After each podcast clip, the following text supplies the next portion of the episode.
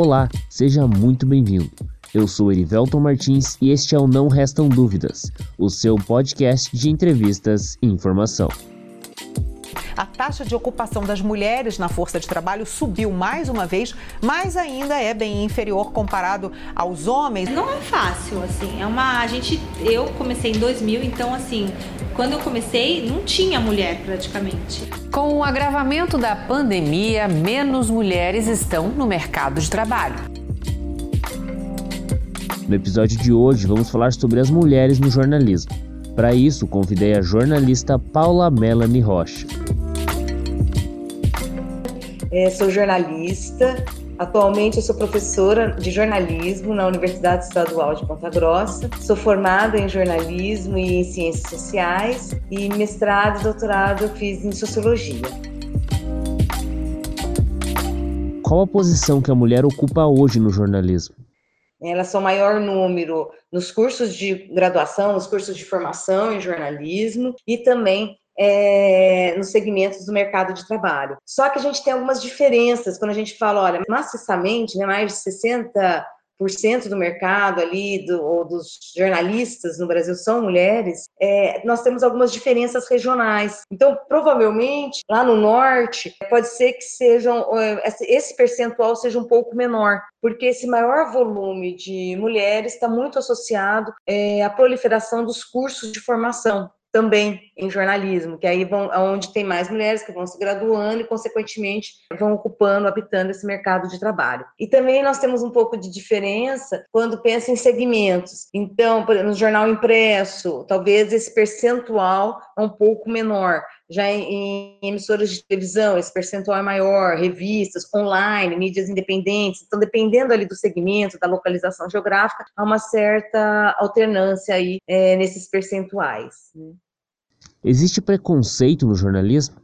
Existe, é, não só dentro da mídia, antes da mídia, ele existe dentro da cultura profissional do jornalismo. Então, é, dentro do nosso própria cultura profissional, da nossa identidade, da categoria, é, ela é vista como uma profissão masculina, embora tenha o maior número de mulheres, esse maior número de mulheres, ele vem desde o início do século XXI, elas já vem, nós já estamos ultrapassando os homens desde o início do século XXI na profissão. É, antes, nós já tínhamos mulheres atuando no jornalismo, mesmo um jornalismo que não é só o jornalismo feminino, né? Nós temos, é, dentro da nossa história do jornalismo no Brasil, as mulheres atuando também em coberturas.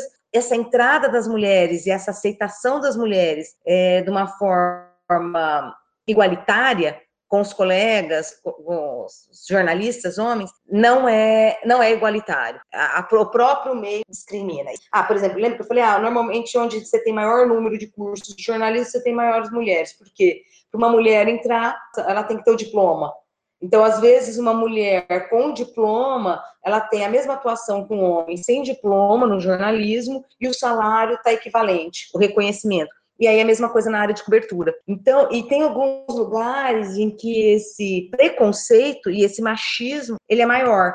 O esporte, por exemplo. O Brasil, ele é uma área historicamente, né, mais masculina, mais machista, e essa entrada das mulheres na cobertura do, do jornalismo esportivo, e, e, dentro do esporte, Arivelto, você também tem segmentos, por exemplo, futebol. Hoje nós temos grandes, é, sempre tivemos jornalistas que gostam de esporte, querem cobrir esporte, que cobrem esporte, mas é, é, uma, é um embate desde do, do campo ali com os jogadores, com o técnico, é, com torcida, até no público, vamos supor, do impresso ou da TV ali, fica meio retorcido de estar tá vendo uma mulher achando que ela tem menos legitimidade ou autonomia ali para estar tá reportando aquele assunto. Também temos muito preconceito nas profissionais mulheres, seja de fontes tal, no jornalismo de agronegócio, jornalismo político, mas você hoje vê mais, mais entradas, lógico, se são, nós somos em maior número, estamos ocupando mais esses espaços mas os embates que as mulheres sofrem, tanto com os colegas, chefia, quanto fontes e público, é maior. Quando percebemos as pessoas comentando, por exemplo, a mulher não serve para narrar futebol, me parece que isso é um gosto criado e cultivado.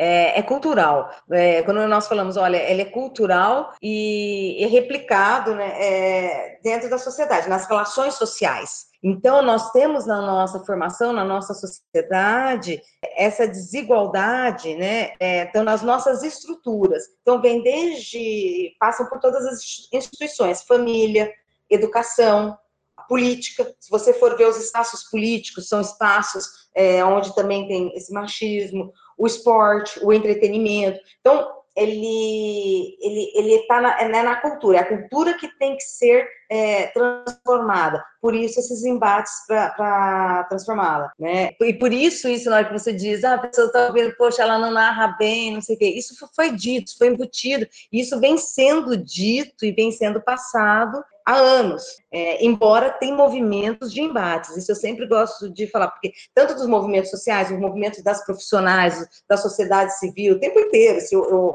alguém faz uma fala machista, principalmente com as redes sociais, teve muito, tem muito movimento feminista contra essas atuações é, machistas, né? Até dentro do esporte, ter aquele movimento deixa ela trabalhar. Então, mas é para quebrar essa cultura. Por isso que é importante a gente ter essa consciência, porque essa cultura ela não é uma coisa morfa, nós fazemos isso, nós reproduzimos isso. Então nós temos que ter consciência disso para poder fazer essas quebras, né? Parar com essa naturalização. Quando a luta das mulheres começou no jornalismo? Desde, a, da, desde o século XIX, por exemplo, as mulheres lutam.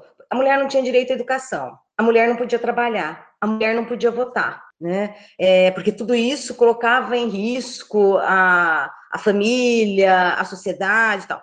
Mas, assim, não a mulher pobre, né? Porque a mulher pobre sempre trabalhou, é, sempre foi explorada, e, e, muitas vezes, por exemplo, na nossa sociedade, no Brasil, tirando, não no período da escravidão, mas depois, a mulher trabalhava, mas o dinheiro ia para o pai ou para o marido. Ela não tinha salário, não ia para ela, mesmo no campo. Era o marido que recebia, era o pai, entendeu? Ela não tinha, para não ter essa autonomia. E, e nós tivemos mulheres, as mulheres começam ali no jornalismo, elas vão atuando no jornalismo brasileiro, justamente para lutar por esse direito a voto, o direito a ter educação, a ir para a escola, as escolas aceitarem as mulheres, e aí vão ter jornais feitos com mulheres e participação de mulheres nos jornais com essas lutas. Então, esse movimento, isso já ali no século XIX, né, final do século meio, final do século XIX. Então, esse movimento entre as mulheres e a imprensa eles são paralelos e eles se intercruzam ao longo da nossa história. Aí, quando você consegue ah, ter, ter acesso, vamos para o mercado de trabalho, ter acesso à, à, educação, acesso aos cursos de formação, por isso que esse aumento de mulheres vem aumentando as mulheres, porque abriram essas portas para ela, né? abriram essas portas para você ter o acesso.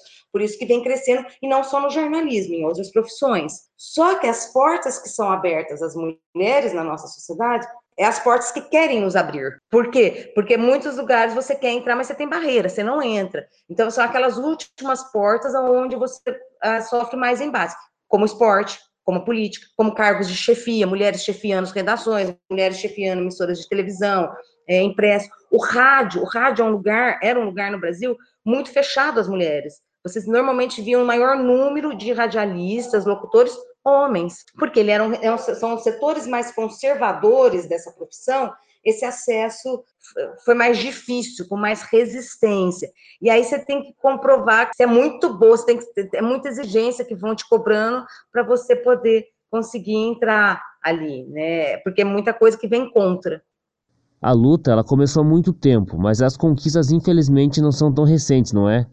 A Lei Maria da Penha, por exemplo, é de 2006 ela veio, é, além de demorar muito, poxa, ela já tinha sofrido várias agressões, ela já, tá, né, já era um estado ali, e aí você tem, além disso, que, que você falou que é muito interessante, essas pressões em âmbito interno, né, dos movimentos, no caso das mulheres, movimentos feministas, é, das feministas negras, nós temos também movimentos internacionais que pressionam através de tratados e acordos para ter alterações. É, vem por todos os lados, né?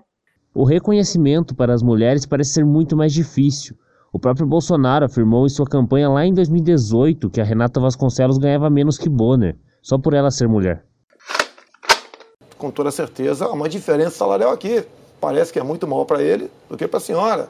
São, são cargos semelhantes, semelhantes, são iguais. A exigência e a cobrança é muito maior. Lembra da Maju? Só porque a Maju é uma mulher negra, eles ficavam o tempo inteiro, ah, errou nisso, errou naquilo, quer dizer, é, é, é outra relação. Sai da relação é, profissional, né? E é uma relação, é o que você falou, é de ódio, onde trazem valores conservadores, é, valores machistas, quer dizer, é, é outra, é um desvio mesmo, né? é violento. E aí, quando nós temos isso é, de representantes políticos, isso é grave, porque normalmente representantes políticos, bem ou mal, são alguns exemplos, né? Eles têm seguidores, não tem que. Então aí acabam. Por isso que eu te falo que essas conquistas não são tão assim. O caso daquela menina que foi violentada, engravidou por causa da violência, né? Foi estuprada, e aí ela tinha direito ao aborto legal, é, é lei, tinha direito, não, não tinha que existir isso por causa de representantes, instabilidades, isso se acaba perdendo os seus direitos que eram para ser garantidos, né?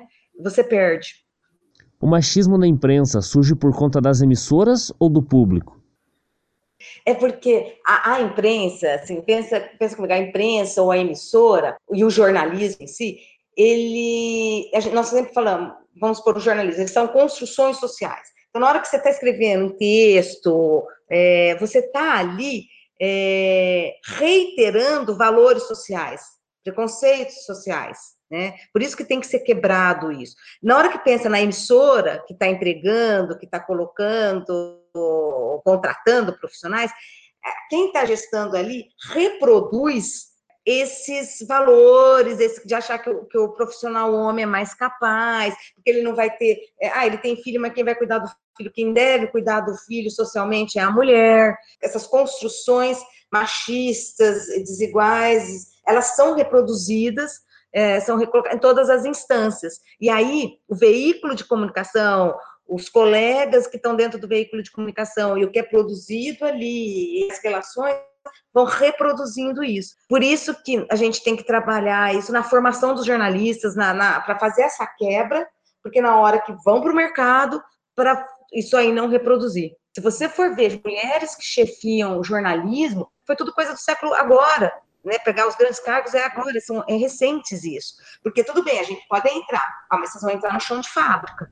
Vocês vão entrar como repórter, vai entrar como redatora, ah, mas para ser chefe de reportagem, chefia, é, aí não. Os jornais mais históricos e famosos parecem quase sempre ser fundados por homens. Existem jornais fundados por mulheres no período? A gente tem, tem desde o século XIX, lá o Jornal das Senhoras, é, é, teve, né? Temos, por exemplo, de familiares. Teve uma, uma, uma que eu vi uma vez, e esse era antigo, era lá nos, nos Estados Unidos, que a gráfica foi uma mulher na, na, na região de Boston e tal. É, mas além disso, né, na, por exemplo, quando se fala que é familiar, as filhas também tocam, né? O jornal toma com o veículo, você tem isso. Mas o que nós temos também são muito grandes jornalistas, porque a história é contada pela história dominante. Então, todas essas histórias de mulheres que fizeram, que fazem, que ajudaram na conformação do jornalismo, é invisível. Então, nós tivemos grandes jornalistas de redação, por exemplo, e aí também a gente só lembra de grandes nomes, que foram a escritora, por exemplo, a Clarice Lispector, sempre que eu não tenho os nomes assim, eu lembro, a Ellen Alves, uma vez eu li, ela foi a primeira, ela conseguiu pegar o furo da foto do Che Guevara, é, porque foi fazer uma ultra cobertura e o, o Che Guevara tinha sido morto, ela ficou sabendo, ela vai, ela rápido, ela consegue fazer a foto ali, ela rouba a foto, ela morre no, em Santos, totalmente esquecida, assim, sem nos cursos, pouco se falou muito dela.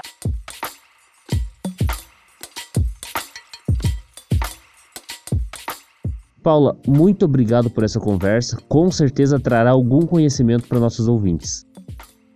Ivelto, eu que agradeço a oportunidade. Vamos continuar acompanhando aí o trabalho, que é muito bacana. Essa foi Paula Melanie Rocha para o podcast Não Restam Dúvidas. Você encontra os novos episódios quinzenalmente em seu agregador favorito.